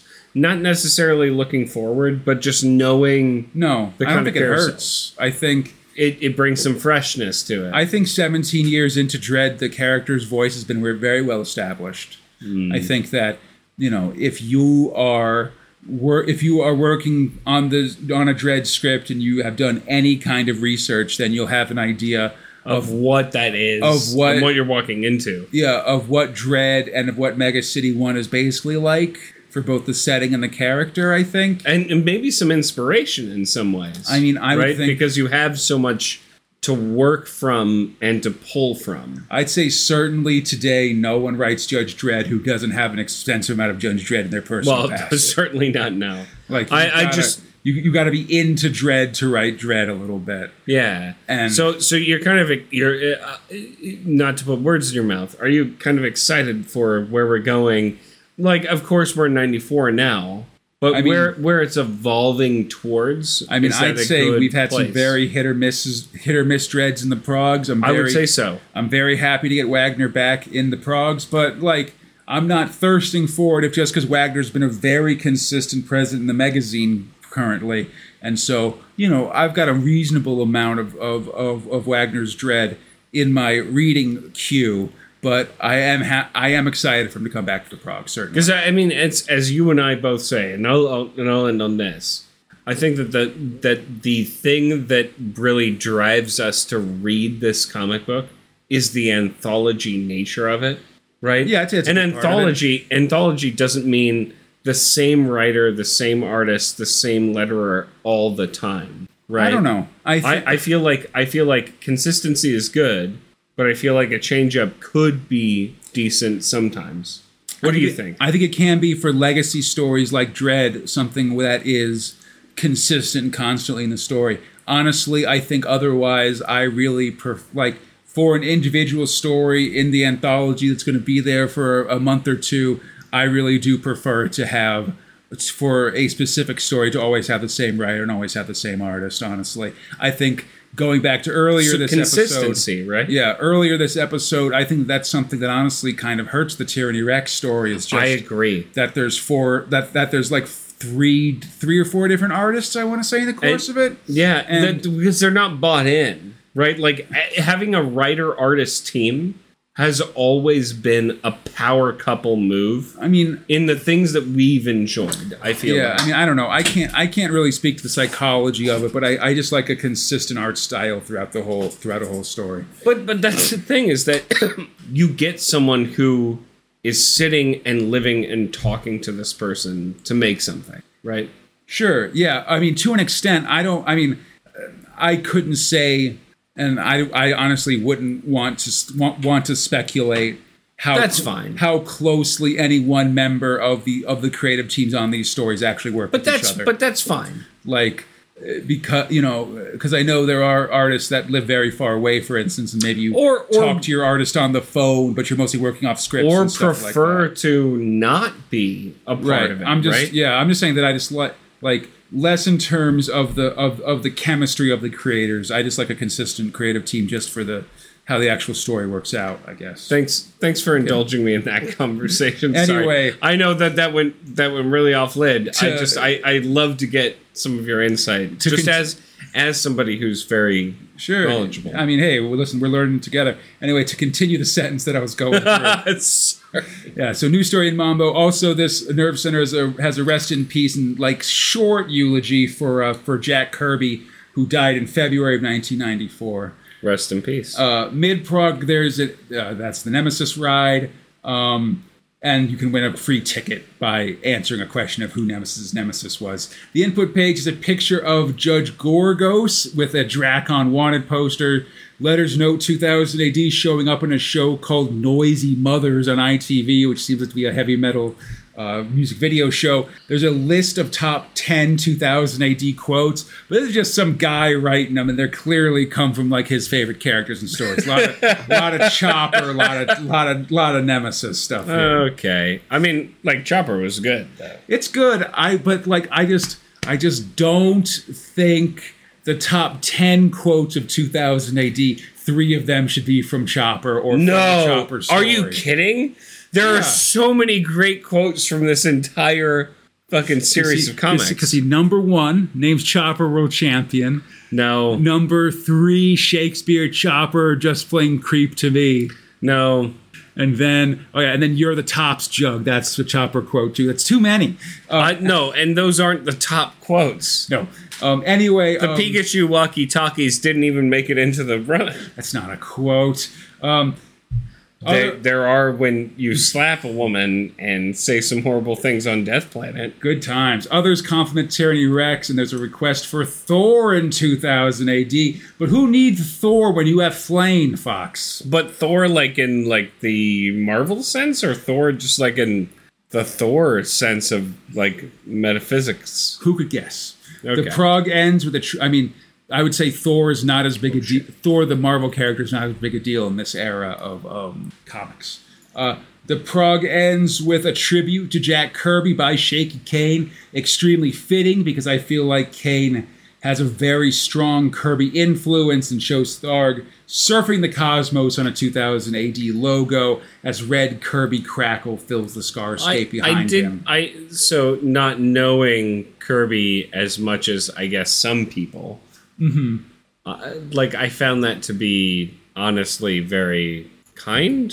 Yeah, it's good. Well, it's just sort of it's a artist who's very clearly inspired by this artist. Then, you know, working in his style to create a, a Because fun Jack work. Jack Kirby was a part of the Marvel artistry, right? Oh, of course, yeah. I, I uh, this that cover specifically is very heavily inspired by Fantastic Four number seventy two. Yeah, no, I, I got I got very like Silver Surfer Yeah, vibes. absolutely. This is one hundred percent. That's the Silver Surfer fl- flying through the cosmos, and similarly, one this is uh, Shaky Kane sort of doing his best Kirby Like with I- like- influence. like I do know whom Jack Kirby is, yeah, right? But like I did not necessarily ingest Jack Kirby's work, right? Ah, yeah, it's and I and. I no, and I feel like that's that's a kindness where it's like, hey, listen, we're paying for every page, we're paying for every color, we're paying for every line, right? yeah. And and you're putting a eulogy on the back. Of it. Well, I it. think you. I mean, the fact is that like Jack Kirby is an immensely influential comic book artist, Mm. and so if you were making a comic in nineteen in in like early nineteen ninety four, from top to bottom, you have to have a, a Jack Kirby um, mention in memoriam. Mark, you have to mark his passing because he's such a titan of the of the industry. Well, it was it's, it was like a lot when- of the reason that everybody got into it, right? Exactly. Yeah. So yeah, it's like when Stan Lee died, for instance, for of a similar like sort of See, this character who made their mark uh, or person who made their mark on the on the industry. And with that, Fox, Mm, we hit a lot. Of t- we've hit a lot of topics so far, Fox. we've talked about a lot. A lot of stuff about father figures. A fair amount of stuff about death and rebirth. and thus, let's continue that theme with Thrill 5 Rogue Trooper. So, can I say, as someone who has been adamantly, adamantly against this series, I wasn't at the beginning. Mm-hmm. You know what I am now? What's that? Tentatively interested. So I I love I love that it's like he's got this kind of banter with them that it's not you're the guys I left behind and you're in my gear. Instead it's like, hey buddy, we need to come up with solutions immediately. Yeah. You need to put these things in your gear. We get the the other person's perspective. My worry here is that it goes towards what we used to hear, which is like, I want to be in a virtual world with Blue Girl on a computer. Hey. Right? So what I like about this is that it's going back to basics. At the very end of it, we get him in full regalia mm-hmm. And I feel like it opens up the opportunity for a good Rogue Trooper story because Clavel is still We, in. yeah, well, let's let's talk about it on the on the far end of the story. Let's do it. Fox. So, script robot Michael Fleisher Alan McKenzie as Falco, art robot Chris Weston and Mike Hadley, letting robot Bunty Mayhew. Friday, the Rogue Trooper. He's stuck on the ship of the Scavenger of Souls, and it's about to explode and self-destructing. But he doesn't want to leave his biochip buddies behind, and he can't stop the self-destruct. But maybe he can redirect the self-destruct. What? Anyway, the chips do that, and they use it to destroy the scavenger ship.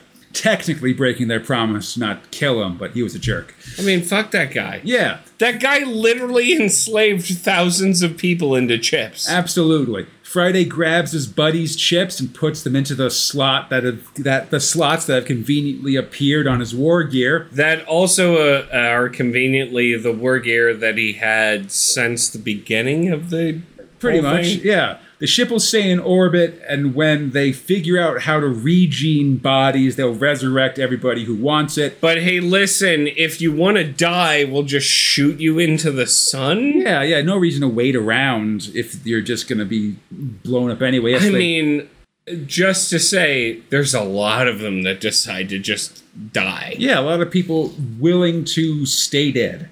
They get jettisoned into the sun, and Friday's back in business. And we've got a mission. We're gonna once more find that jerk Clavel, get our body, get bodies for our buddies. And this story will continue in the sci-fi special, and we'll be entering a pretty heavy Friday period from 889 onwards. So I do like a Clavel specific period. I mean, right? yeah. And and with the chips being more military and less crazy. Well, I, I think I I definitely think, and this is a lesson from original Rogue Troopers, that it's good to have a specific mission with an end point, right? Original Rogue Trooper was finding the traitor general, right? And Yeah, Clavel, exactly. very similar sort of concept. Um, I think the chips are different because they've done some work to give at least two of the chips personalities, basically. Well, like they've yeah. made they've made top very like sort of fatherly and advice giving it calls Friday son and stuff like that. And they've definitely given Eight Ball, who's in the gun, this sort of insane calling a mommy personality. I don't know if you want mommy putting you in the gun. Put me in the barrel, mommy. It's a lot, but I think it does sort of I don't know create some something for these characters, I guess, and makes It's me- something to work on. Yeah. Something to work through. I would say both getting back the chips for some more pattern characterization is good for Friday. I think reestablishing a mission and an end point for this adventure is also very good for Friday. We'll see how it goes from here, though, of course, once we actually get to it, you know. And hey, but, and, uh, you know, speaking of uh, reboots for older thrills, Fox, we can talk about Thrill 6 Robo Hunter. Why? Why would we need to talk about that? This one really feels like it's burning off the story. Script robot Mark Millar, art robot Simon Jacob, letting robot Bunty Mayhew. God fucking damn it, Robo Hunter. You wake up. There's blood bots. They want to take your blood. Yeah. And your friend needs you. Like I don't care. so I gotta say, I thought we were through with Mark Millar's hyper violence and ridiculous Robo Hunter when we started with the Peter Hogan story from a couple weeks ago. But it looks like we've got one last gas with this version of uh, Sam Slade. This story is called Dr. Rob- Robotoski. Sam Slade wakes up to find himself surrounded by blood donation bots. Why do they want his blood? I guess it doesn't matter. That's the the, I mean, the red herring of the I think it's literally just pushy, like blood donation people. You know, always asking if you want to donate blood.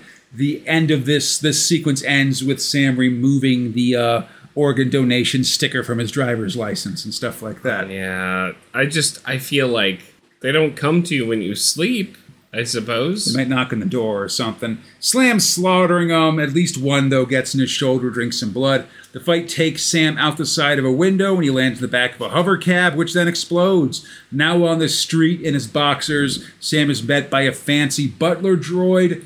Um, who hands him a trench coat and offers him a job protecting his master, Georgie Cos- Costello, the man who trained Sam to be a robo hunter. At Costello's fancy house, the men shake hands, and Costello explains that his old partner, Jack Abbott, um, is still alive and hell bent on killing him. Abbott and Costello? Yeah. You see where I'm going. It seems Abbott has gone over to the robot side and is hell bent on revenge. So he needs Sam's protection as we see an army of robots approaching the mansion, including some of those classic Pac-Man looking mini bots from the Ian Gibson days of Robo Oh yeah, Takes from from like the Robo Planet. Uh, no, the, these the, these were like a horde of assassin bots that were taking people out, and Sam had to take them. The tiny mechs they were called, and Sam took them out. It was after the Robot Planet. Abbott now calls himself. Yes, we learn Abbott now calls himself Doctor Robotowski, and the attack begins with a big T Rex dino breaking through the wall. And I gotta say, Simon Jacob was a good choice for author here. All these guys have this kind of armored Gideon feel to it. Oh, I mean, listen, when you want a uh, Robo Dinosaur to come through your house, Yeah, this rich. you also want a boring tool to basically be the mouth. Of course. Yeah, a lot of a lot of circular teeth like a remora. Um, there's an army of robots, and Sam can't kill them fast enough. Hoagie calls for peace, and Costello says he can't um, he can't help fight because he promised to never kill another robot. Sam takes out the Mechanosaur, and the crew goes to hide in the locked room as the robots wait outside, saying it'll be all over when Big Rover gets there. We see a door open from like a van or a truck, and a robot HUD zoom in on the mansion, on some human life forms, and eventually all the way to Sam's face. Um, the robot bursts through the wall, and Sam says he quits. Robot uh, Rover is, is a gray and green monstrosity with a tiny head and bullet bandoliers all over his body. And he's got a Krang like happy face It's in his middle bit. And on his chest, there's um, some writing that says "This machine kills," sort of like uh, Woody Guthrie's guitar that says "This machine kills fascism," but just "This machine kills." Um, Hoagie won't let Sam escape, um, though, as in the sewer, or yeah, um, hmm, what was it? Blah, blah, blah. Yeah, Hoagie won't let Sam just run away though, and in the so he has to keep fighting. And in the sewers beneath the city, a robot goes to bring the news. Rover has Costello, but Sam Slade is there too. And on his robot throne, Robotoski smiles. Excellent. Not Robotnik, just Robotoski. Listen, we are, of course, in the middle of Sonic Panic, so we're certainly, if we're looking for influences, this is definitely Some one of a, them. a red and gray situation. Indeed. At the mansion, Sam squeezes Hoagie out the window and tells him to go call the cops as Robotowski arrives on the scene. He waits for he, uh, he wants to talk to Costello and explain why he is what he is today. Abbott and Costello started their robot hunter business just after the big robot revolt, taking down robos and taking on apprentices like Sam, but eventually work started drying up. It seems the robots had started using the money they got from their slave jobs to build small communities. It seems the robots started using their money to buy a safe haven that they called Silicon Valley, where they could live in peace, but the manufacturers of robots didn't like it. The crew in the past drove in to destroy the settlement, but Abbott realized midway through that they were, you know, genociding these peaceful people and turned against humanity. In a rage, he kills Costello and says he's ashamed to be human. He's just Ro- Dr. Robotoski now, and he drags Abbott's corpse away and tells Rover to kill Sam. Sam's in a tight spot. His only hope is Hoagie, who has now decided to search the sewer for spare coins that might have fallen through instead of getting help. Okay, he's a shit robot. You know, Hoagie's got his own. Hey, literally every robot that Sam Slade has is bad. I think I think Stogie's pretty solid. No, He's very enthusiastic. he's enthusiastic. shits tobacco into your mouth, you know. Well, what is he doing, Fox, based on where you keep him? Hmm? Is he farting it in? Is that what it is? He is farting it in. All right. Well, speaking of scatological weirdness, Fox, things with too many words, let's talk about Thrill 7, the clown. Do we have to? Yeah. Script robot Igor Goldkind, art robot Robert Bliss, letter robot Annie Parkhouse Fox. The clown presents a unique challenge to this crappy podcast. as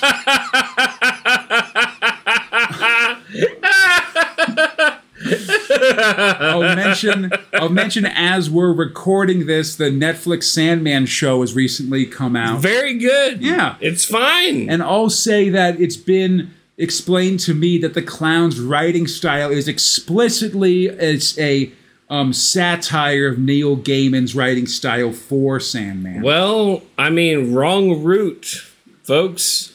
it's fine. I but I would say, but the problem is that flowery, overwritten narration boxes and phrases are tough for the podcast because I don't want to read this stuff out, I, let, let, let me let me let me let me uh, kind of uh, detox all of this for you. Um, Well, no, I've got one written out, so I'll, I'll read that at the end. Okay. But I, I just want to say that it presents a challenge.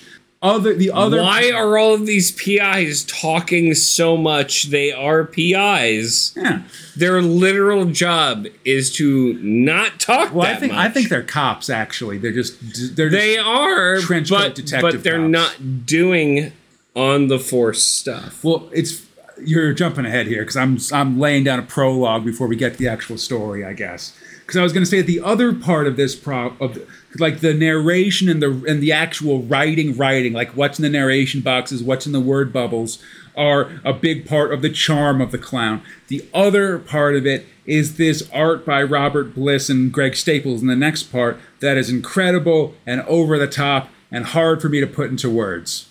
So it's basically just uh, the way that it's set up is ephemeral and diff- difficult for me to catalog in the way that this podcast work. I would say check out the clown, but it's never been collected, so it's a real kick in the Don't fucking teeth. but Fox. also don't check out the clown. I think there's something to be said for the edifice that this story creates. Anyway, I want to read the opening of this story just so you get a sense of what this writing is like, all right?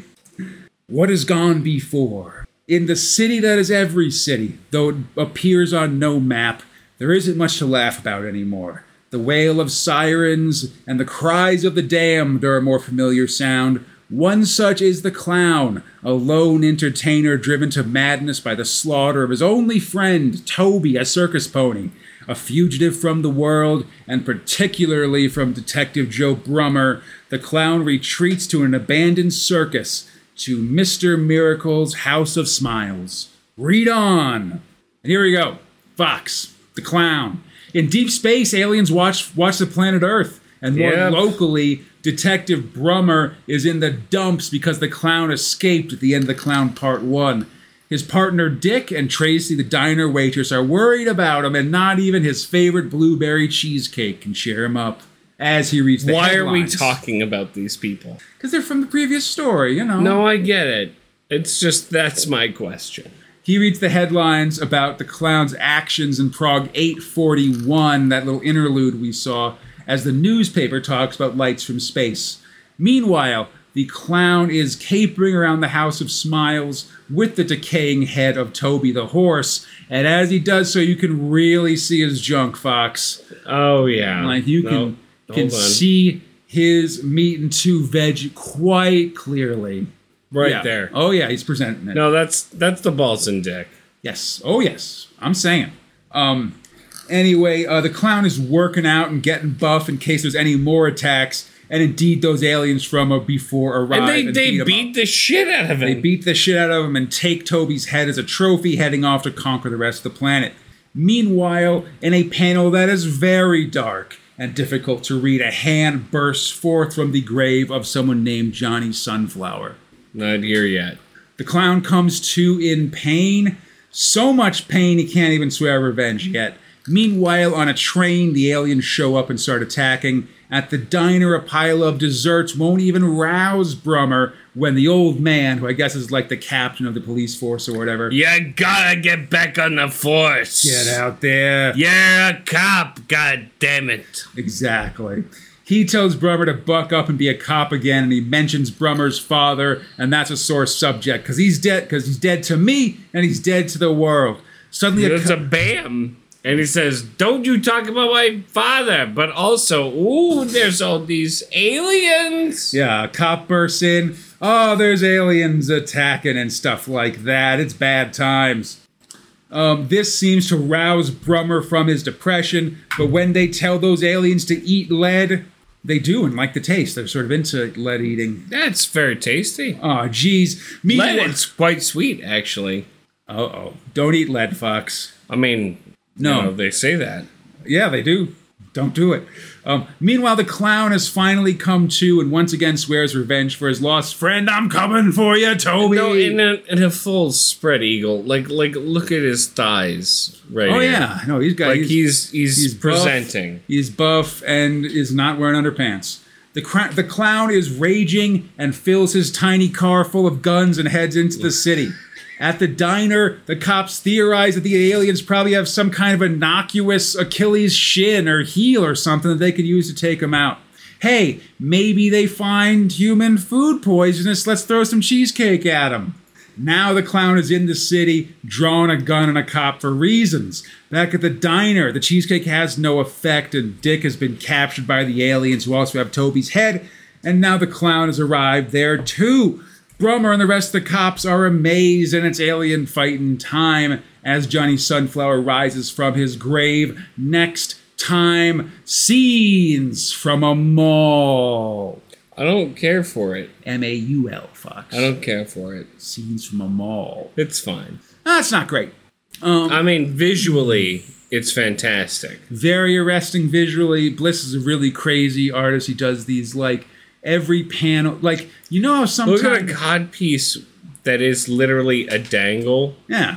You know, sometimes on Ren and Stimpy or uh, uh, SpongeBob, they'll do the extreme, clo- like the close up somebody, and they're and they're all gross and stuff. Yep. That's like every Robert Bliss panel. That's what he's. That's his default move. He wants you to get very into how physical Yes. these people are. a lot of muscles, a lot of junks, all this kind of thing. Doesn't matter. Story's gonna get weirder from here, Fox. Weirder from here. Oh yes. Don't like it. Well, let's talk about story. Other stories that are just getting their start. Just, just their start. Well, we'll be ending soon too. I'm afraid to say. Shit. But let's kick things off with Thrill 8 Babe Race 2000. Yes. Mm.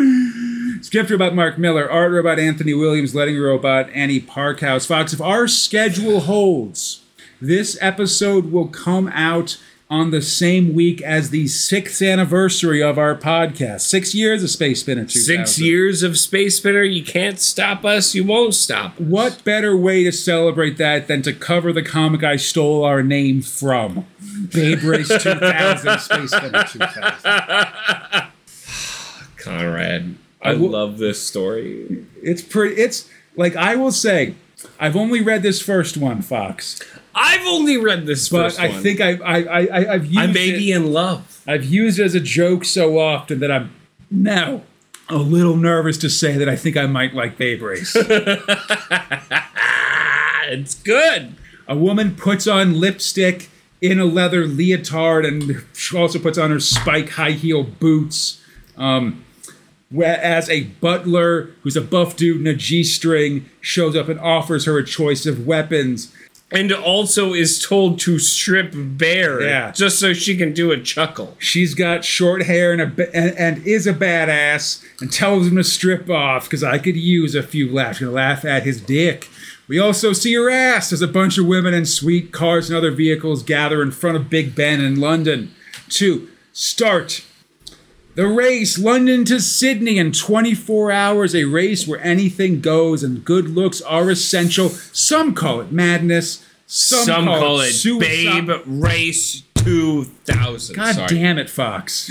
some call it madness, some call it suicide, and others call it Babe Race 2000. Babe Race 2000. I wanted you to say it. I just wanted to say my some call it suicide line first, buddy. Come no, on. no, no. I give me a wanted to. I wanted to. I wanted to do it and differentiate. At a pub, a lady called Alex goes to talk to that woman from the start. Um, Babe Racing, Babe Racing hero Joy Hogg with two G's. She can't believe she's talking to Joy, and neither can Joy, who calls her butt breath and walks off.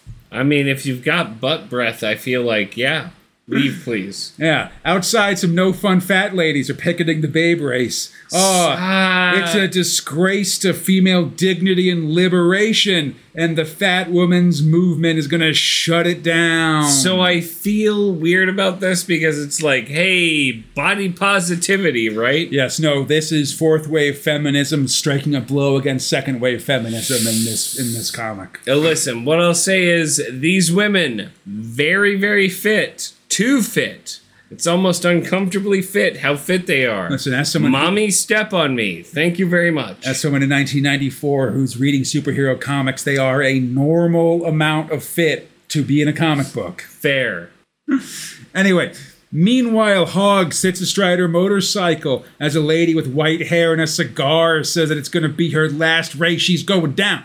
An announcer starts us off. We want a nice, dirty race. Get out there and gun 'em.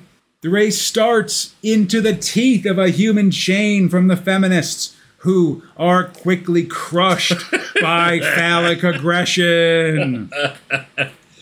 We're just gonna run over you. The Babe Race tears through London, fire and flames everywhere. Heading for the white cliffs of Dover. Let's trash, let's trash France, girls. That's what I'm talking about. Sorry. Careful, buddy. The lights is I, live, I Mike. let's trash France, ladies. It's good times. Alex is riding beside Joy and having the time of her life. Clearly, next time on Babe Race 2000. No, merci. I mean, yeah, because they're gonna destroy France. And with that, Fox, at last we've reached the end of our thrills for this episode. And I must know, what are your top and bottom thrills, buddy? From me, That's right. Talk, or there's going to be fight, or there's going to be conflict. top, I've got to put it to Dredd. Mm-hmm. Fantastic showing. Again, it's it's about consistency, right? Like I don't know all of the pieces that are being played right now. Let's say. Uh, however, I find it to be one of the most compelling parts of what we read. Am I excited for, for Babe Race? Yes. Very excited for Babe Race. Babe Race a lot. But my top spot, it goes to Dredd. Nice. The reason it doesn't go to uh, What's like Tyranny Rex? to? Tyranny Rex is it's weird and confusing, and I don't know where it's going. or where it ended up, I guess. But it's but that's also a a huge plus in its favor, right? Mm-hmm. Let's talk about bottom. yeah, what do you got? What's your bots? It's Robo Hunter. Don't Oh, care for yeah. it. I and I would say Dinosty because it went through most of it, but Robo Hunter showed up. I don't want to see Robo Hunter anymore. Real dumb with it. I don't like Robo Hunter, Conrad. That's fair. And here's the thing: do kind of like Rogue Trooper. Mmm. It could be interesting. Well, we're going to see a lot more of it, so hold on to your butt. So Conrad, top and bottom thrills, booby. Top and bottom thrills. It's not hard. I feel like the top and the bottom are both very easy. I'd say uh, most of the thrills that I liked this week were very weren't in the prog for very long. I like Tyranny Rex. that was that was only one issue. I liked um I like Babe Race somehow, and that, Babe Race good. and that was only one issue. I was okay with Robo Hunter or with uh, Rogue Trooper, I should say, and that was only one. So uh, a lot of these, a lot of the stuff that I was down with was stuff that I'm hearing a lot of what you are okay with, but not what you love. not really available. So What's I think top? by product of elimination, I'm going to have to say Dredd goes in my top, just because I like this assassination story, Yeah, it was good. and I like that it sort of builds these tensions between McGruder and Dredd, which I'm interested to see where they go. And you know, even if the whole China stuff doesn't go full way, I do kind of like just this sort of larger machinations of Dredd. So what's that bottom? For bottom thrill, It's that's there's so many easy choices. I mean, I didn't like the clown very much either. It's bad. but I I don't know why it's there, but I ignored it. you know, and I'm pretty down on Robo Hunter. I think, although I like Simon Jacobs' art, I guess. That is good. Yeah. Um, I think in the end, I'm gonna say the Grudge Father, Fox. I didn't like the Grudge Father very much, and Do you know the question I have for you? What's the grudge, father? Yeah, maybe- Who's the grudge father? maybe I've just got lasting annoyance from you asking me these questions. It's, It's not an unfair question. negatively affecting my feelings. It's not unfair for me to But ask who is the grudge yeah, father. No, all it's really doing is just laying bare my problems with the story. It's a it's it's revealing that you know. So I'll say Grudge Father's my butt. Don't care for it. Plus, I know we're gonna have more Grudge Father, and I'm pretty sure this is the What? Thi- yeah, no, I said we would. We, we'll get a 95. And I believe this is the God uh, this Robo it. Hunter story we're reading is the end of Mark Millar's run on Robo Hunter finally. And I'm more okay with the Peter Hogan stuff than you are. I'm, I'm more interested to see more of that coming. This sort of more comedic, classic style Robo Hunter. I'm ready to go with that. I'm all right with Robo Hunter right now. It's fine. It is. It is exactly fine. Yeah, good enough. And I hope you thought this podcast was fine. As always, you can find Space Spinner 2000 on iTunes, Stitch, the Google Play Store, Spotify, our podcast site at spacespinner2000.com. You can contact us at spacespinner2000 at gmail.com on the 2080 forums or Facebook or Twitter pages. Twitter Space Spinner 2K. And hey, leave leave us a rating or review. Leave us a rating. say we're good wherever it is you're listening. I mean, to it'd be nice at the very least. Like, that's kind of nice. Yeah, help us out. And this show is brought to you by Steve Green, Robert Hardingham, and your friends the 2080 Forums. If you'd like to join them and help support the show, go to Space Spinner 2000. Oh, fuck me. If you'd like to join them and help support the show, we'd appreciate it. Check out our Patreon at patreon.com slash cradalign. That's our podcast network. There you can support the show and get advanced episodes. Come back next time where we're going to take a quick break from Prog to talk about the 1994 sci-fi special. Ooh, that sucks. I'm sorry for everyone. It's, uh, it's, it's an okay one. I think our, our discussion is really fun with it. well, There's, uh, discussion. That's the good part. Dredd, Friday, Brigand Doom, Robo Hunter, a mixed bag as always, but I think it's pretty fun. My boy Brigand Doom's here. Yeah, he's in all these specials. And then after that, we'll be back as we roll forward with the Babe Race, Robo Nice. Hunter, the Clown, Uh, Dreadlehead, into the Cursed Earth, and underwater to the flooded jails of Mega City 1 in the aftermath of Inferno. I love a dreidel Also, it's time for the youth as both Luke Kirby and Bradley return. Why? Why on so many reasons? Because Bradley's fun. And until then. That's not. No, it's not true, but it's what we tell ourselves. Okay. I'm Connor Eddie's Fox, and we are Space Spinner 2000. No! Spondig Berthring. Also, Splendid Birthright. No! I love